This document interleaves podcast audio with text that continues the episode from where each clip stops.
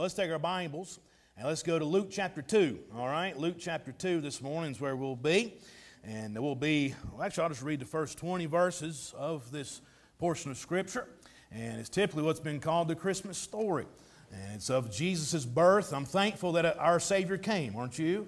Thank we have a Savior. His name is the Lord Jesus Christ, in case you don't know. And I'm thankful, I'm thankful that He came. But let's take a look at that this morning in Luke chapter number 2. And uh, we'll, let's look at this text. Let's start in verse number 1, and we'll read down to verse number 20. All right? The Bible says in Luke chapter 2 and verse number 1 And it came to pass in those days that there went out a decree from Caesar Augustus that all the world should be taxed. And his taxing was first made when Cyrenius was governor of Syria. And all went to be taxed, every one into his own city. And Joseph also went up from Galilee out of the city of Nazareth into Judea unto the city of David, which is called Bethlehem, because he was of the house and lineage of David, to be taxed with Mary, his espoused wife, being great with child. And so it was that while they were there, the days were accomplished that she should be delivered. And she brought forth her firstborn son, and wrapped him in swaddling clothes, laid him in a manger, because there was no room for them in the inn. And there was in the same country shepherds abiding in the field, keeping watch over their flock by night. And lo, the angel of the Lord came upon them, and the glory of the Lord shone round about them, and they were sore afraid.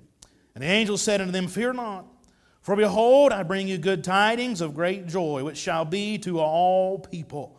For unto you is born this day in the city of David a Savior, which is Christ the Lord. And this shall be a sign unto you. You shall find the babe wrapped in swaddling clothes, lying in a manger.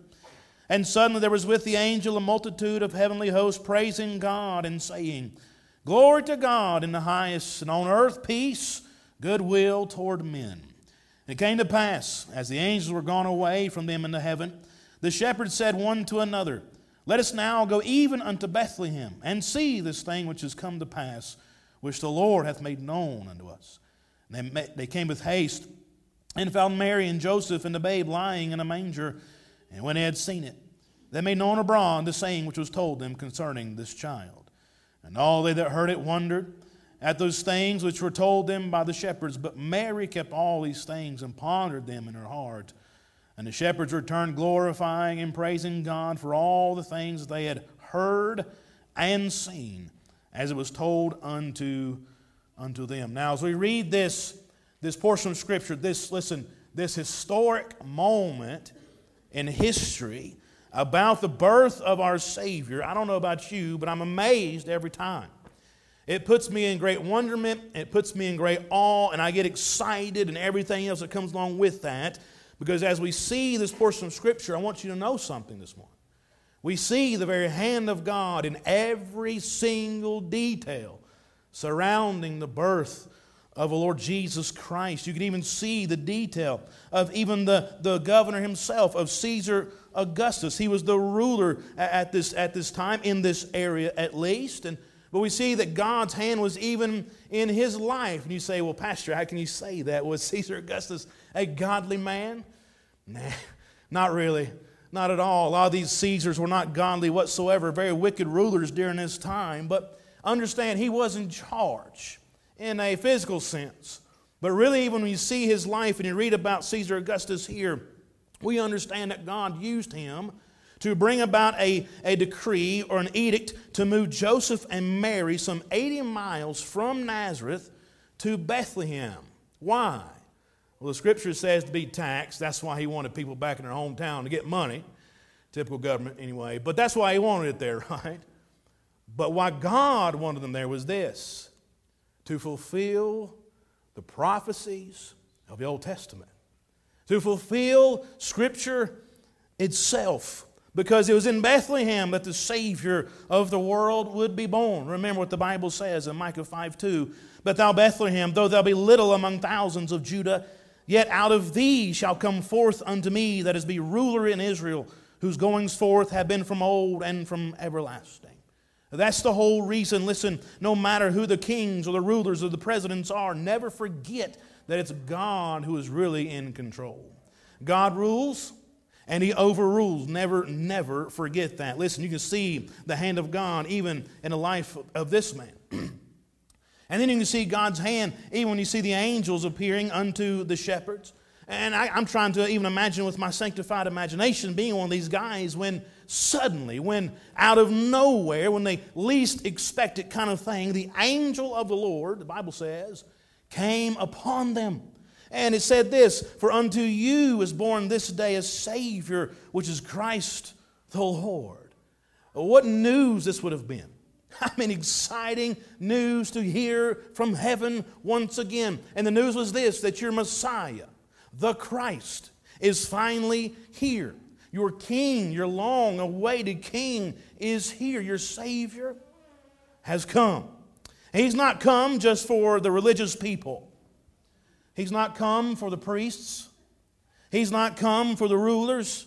No, the angel makes it very clear who he came for, who is for all, for all people. This would have been great news. So no wonder these, these shepherds, as the Bible says, made, made haste, meaning they ran as fast as they possibly could to see the king, to see the Messiah, to see the Lord Jesus.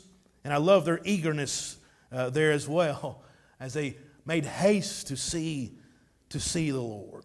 But we can see God's hand in every bit of this amazing historic event. And it'd have been amazing to be a part of. I mean, wouldn't you have loved to have been there and been with the shepherds and see the heavenly choir come out of heaven and, and exclaim that the Messiah is here? I mean, wouldn't you loved to have been there?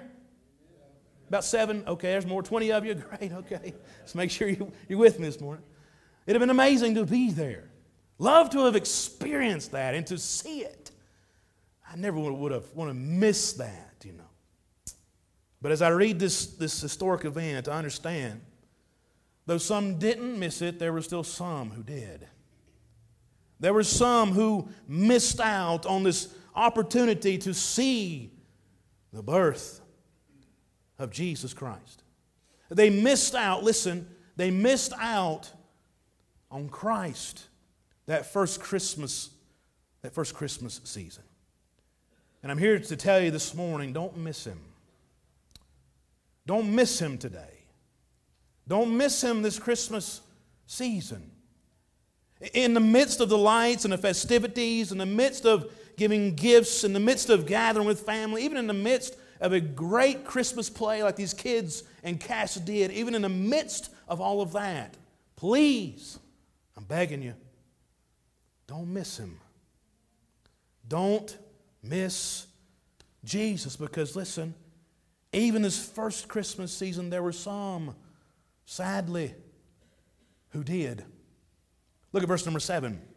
Luke chapter 2, verse number 7. And she brought forth her firstborn son, wrapped him in swaddling clothes, and laid him in a manger, because there was no room for him in the inn. This tells me there's some that missed him. Now, understand when it says inn here, it is not talking about the Holiday Inn, all right? It's not talking about the Days Inn or Comfort Inn or any other hotel or motel we think of today. Rather, this inn is referring more to a guest room. It would have been a, been a, uh, a guest room at this time, which was very common. You can see that in Old Testament when the prophet Elijah would travel by a certain couple's house and the, the, the, lady of the house said, Listen, there's a prophet of God that keeps coming by our house. Let's make him a, a little chamber, as it says in 2 Kings. And that was like a guest room. You to see that even in the New Testament when Jesus was with his disciples and about to partake in the Last Supper. He, he said, go, go talk to the, to the master of the house and, and, and ask him where the guest chamber is. So they had guest rooms. They had like a garage apartment or a mother in law suite kind of thing, if you will, okay? Uh, but that's what they had. They had guest rooms for out of town family when they were to visit for them to stay and for them to sleep. And so as Joseph and Mary came back to Joseph's hometown of Bethlehem, because again of the taxation of the census, they came looking for room. But they wouldn't be looking for room from a complete stranger's house when he came back to town. Rather, they'd be coming looking for a guest chamber, be looking for, for a little room from family's house. And so maybe they came to Uncle Eddie's house and say, hey, Uncle Eddie. No, his name's not Eddie, but let's make it up, all right? Uncle Eddie, do you have any, any room for, for me and Mary? We, we, we need a place to stay. No, sorry, nephew. We're booked, man. We, are full. Your other cousin made it before you. I'm so sorry. Uh, go check down the road. He goes down to check with another uncle. Uncle Bubba, you got any room for us? No, sorry, nephew. Ain't got no room.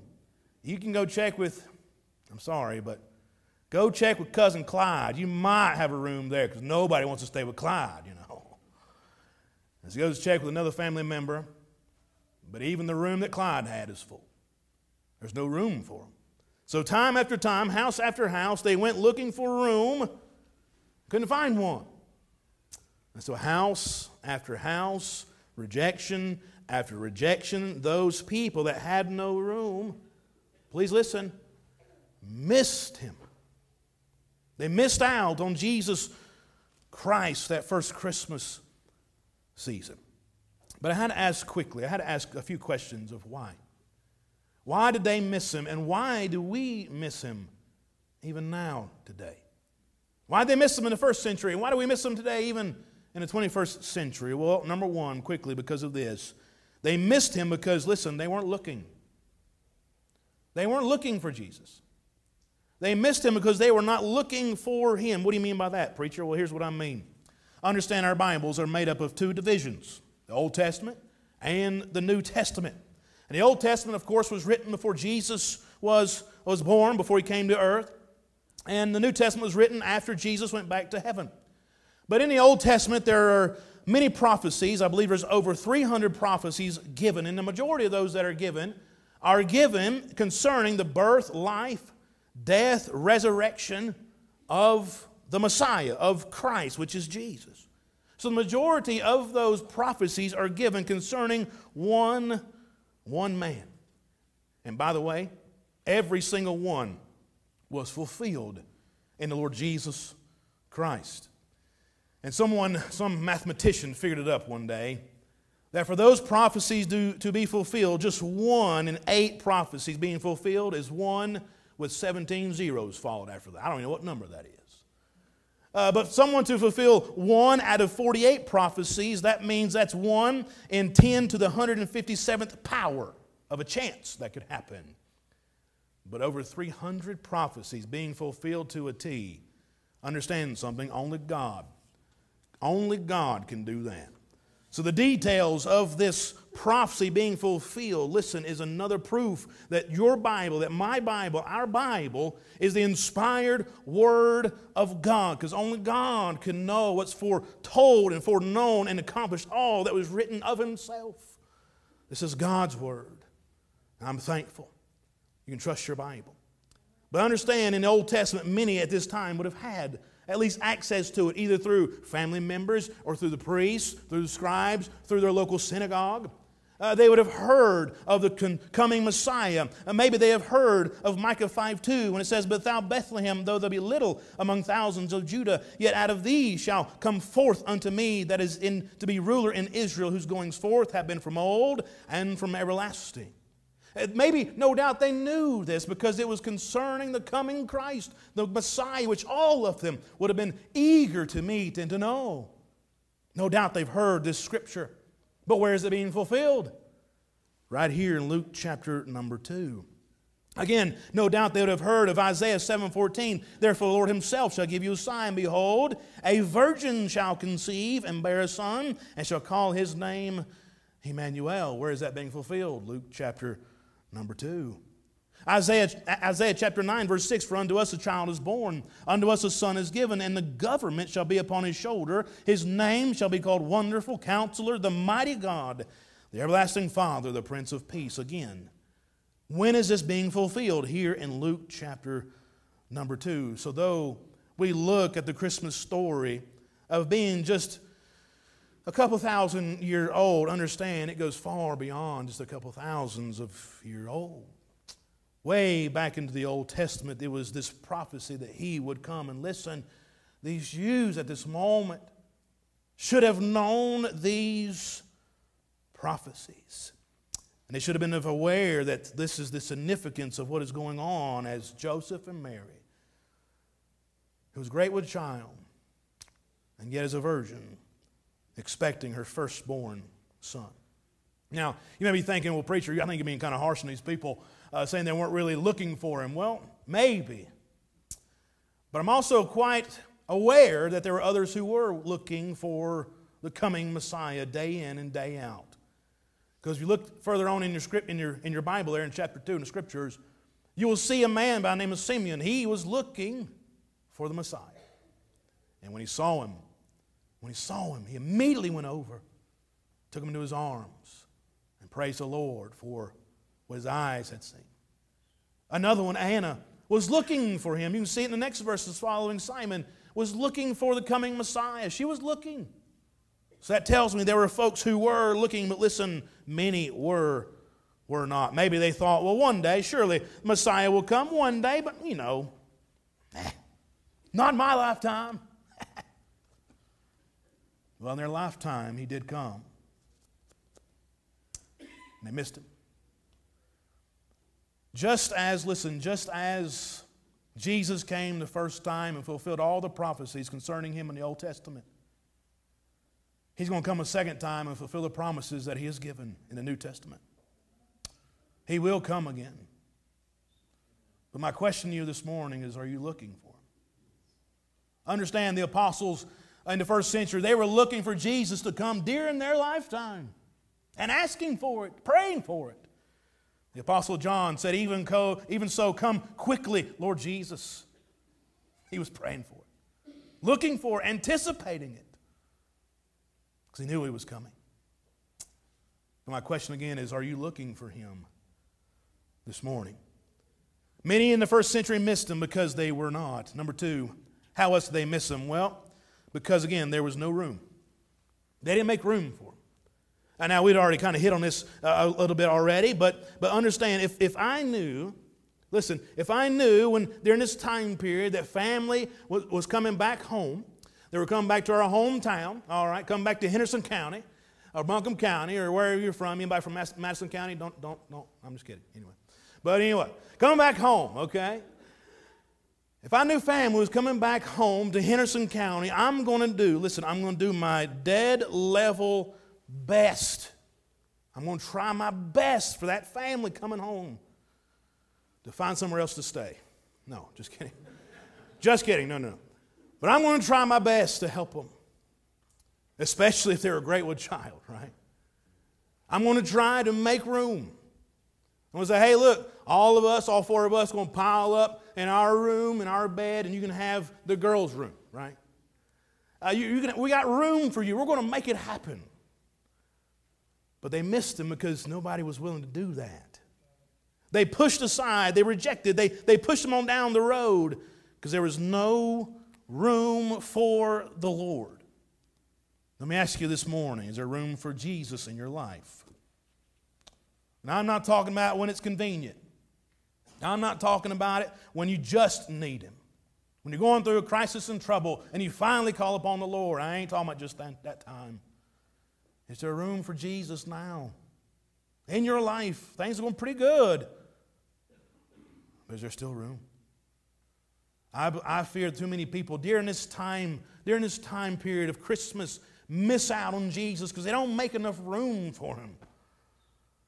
They miss it.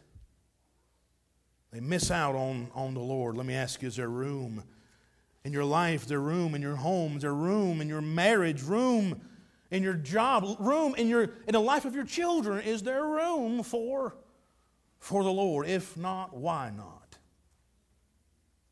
And if not, has it made things better or worse? if I had to guess, it's probably made things worse. Because anytime we leave Jesus out of our lives, it don't get better. Gets worse. So why did they miss him? Well, there was no room. Lastly, here's why they missed him again. They missed them because no doubt they got busy. Does anybody, anybody get busy during Christmas time? Any, anybody? All right. Uh, get busy when family's coming over, right? You, you, you, you want to make sure everything's straight, in order. all the clothes are picked up, the kids' rooms are perfect and tidy, and you get to rejoice in that for all of about seven seconds, right? But you want everything perfect. And so you're busy making things perfect and nice because family's coming over. I mean, they don't even like us, but we got to impress them anyway, you know. So they're coming over. Make everything nice, but we're busy with that. Or who here cooks for Christmas? Anybody like cooking? I like cooking too, and no doubt we're, we're going to we're to do something. We're going, we'll have some uh, smoked ham and maybe a turkey, maybe I don't know. We'll do something. All right. But I, I enjoy cooking, but it's busy to cook for family. A lot of folks, it's you're busy. So I can imagine as families coming back home, they were busy. Because this whole taxation went throughout the whole region. It wasn't just, just that one part, it was the, the whole region of, of the Roman Empire. So everybody knew family was coming, and they got busy. And in, in all the busyness that they were going through, no doubt, they missed him. They're focused on lesser things. I'm reminded of Mary and Martha in the New Testament in Luke chapter number 2, I'm sorry, Luke chapter number 10, in verse 38, when it says, Now it came to pass as they went that they entered into a certain village, and a certain woman named Martha received him into her house, him being Jesus. And she had a sister called Mary, which also sat at Jesus' feet and heard his word. But Martha was cumbered about, much serving, and came to him and said, Lord, dost thou not care that my sister had left me alone? I Bid her, therefore, that she come help me. And Jesus answered and said unto Martha, Martha, Martha, thou art careful and troubled about many things, but one thing is needful. Mary had chosen that good part, which shall not be taken away from her. Let me ask you a question. Was what Martha was doing, being a gracious host and preparing, uh, no doubt, uh, food at this time, probably preparing food for Jesus and the disciples. She's in the kitchen, uh, the kitchen, kitchen cooking. Yeah, there you go. In the kitchen cooking, and probably frying up some fried chicken, making some great mashed potatoes with some homemade gravy to go with it, mac and cheese, green beans, and peanut butter. Uh, no, just kidding.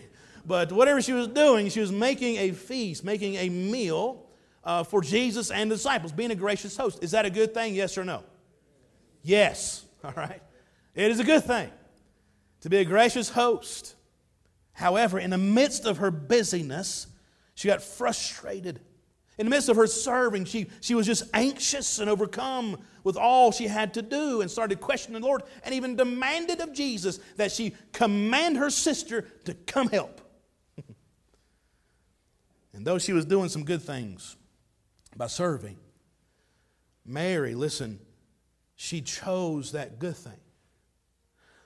In the midst of her busyness, that is Martha's busyness, she allowed that to choke out the best thing. What she was doing was good. Don't get me wrong. But she allowed it to choke out what was best.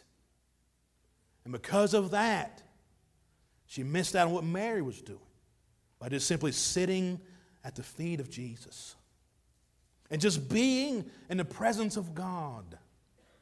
Too many times I fear we get so busy in our lives, especially this time of year, they don't take the time on purpose to sit at the feet of Jesus and just enjoy his presence.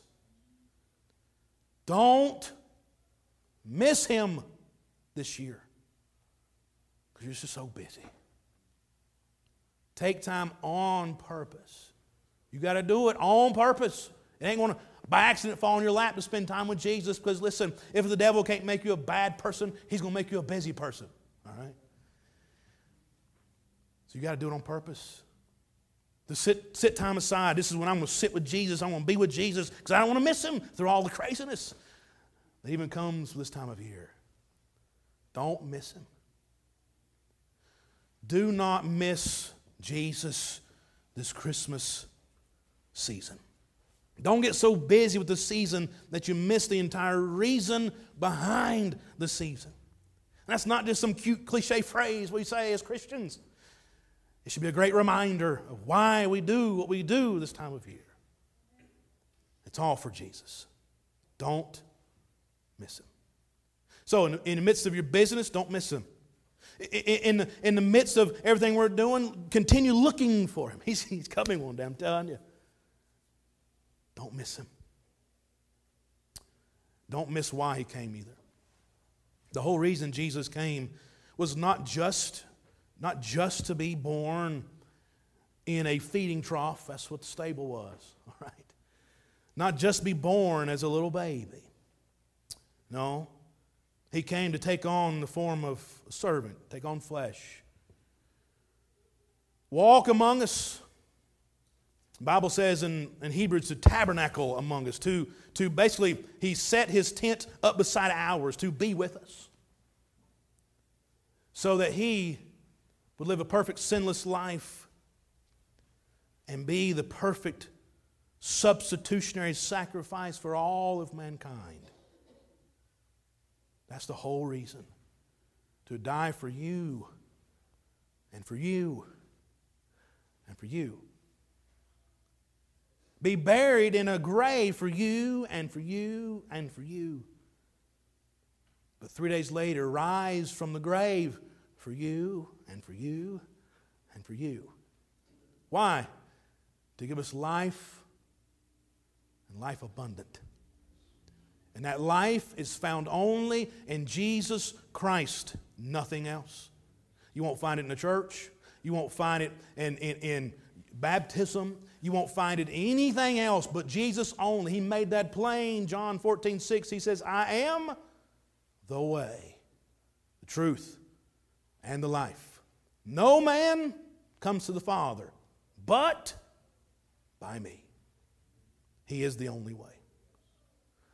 So don't get so enamored with everything else that you miss the whole purpose of why Jesus came in the first place to save you, to save me. So this morning, are you saved? Have you by faith trusted Jesus as your Savior? Has there been a time in your life that you look back to and says, "Yes, that is the time that I called upon Jesus to save me, realizing my need of the Savior, and I asked Him to save me"? Has there been a time like that? If not, you're in a great place to do that. He wants to save you more than you want to be saved. He'll save you. The Bible promises, "For whosoever shall call upon the name of the Lord shall be saved." There's great simplicity in Christ. I'm thankful for that. So, so, so much simplicity that even a little child can understand their need of Jesus and call upon him and be saved. You can do that too. So if you're here this morning, you've never done that, do it. I would love to take more time with you and share more time with you how you can know Jesus. If you'll let me have that privilege. Kenny will be available as well. We have other ladies with Bibles that can help you understand that more as well. We want to help you. Don't miss him. Don't miss Jesus.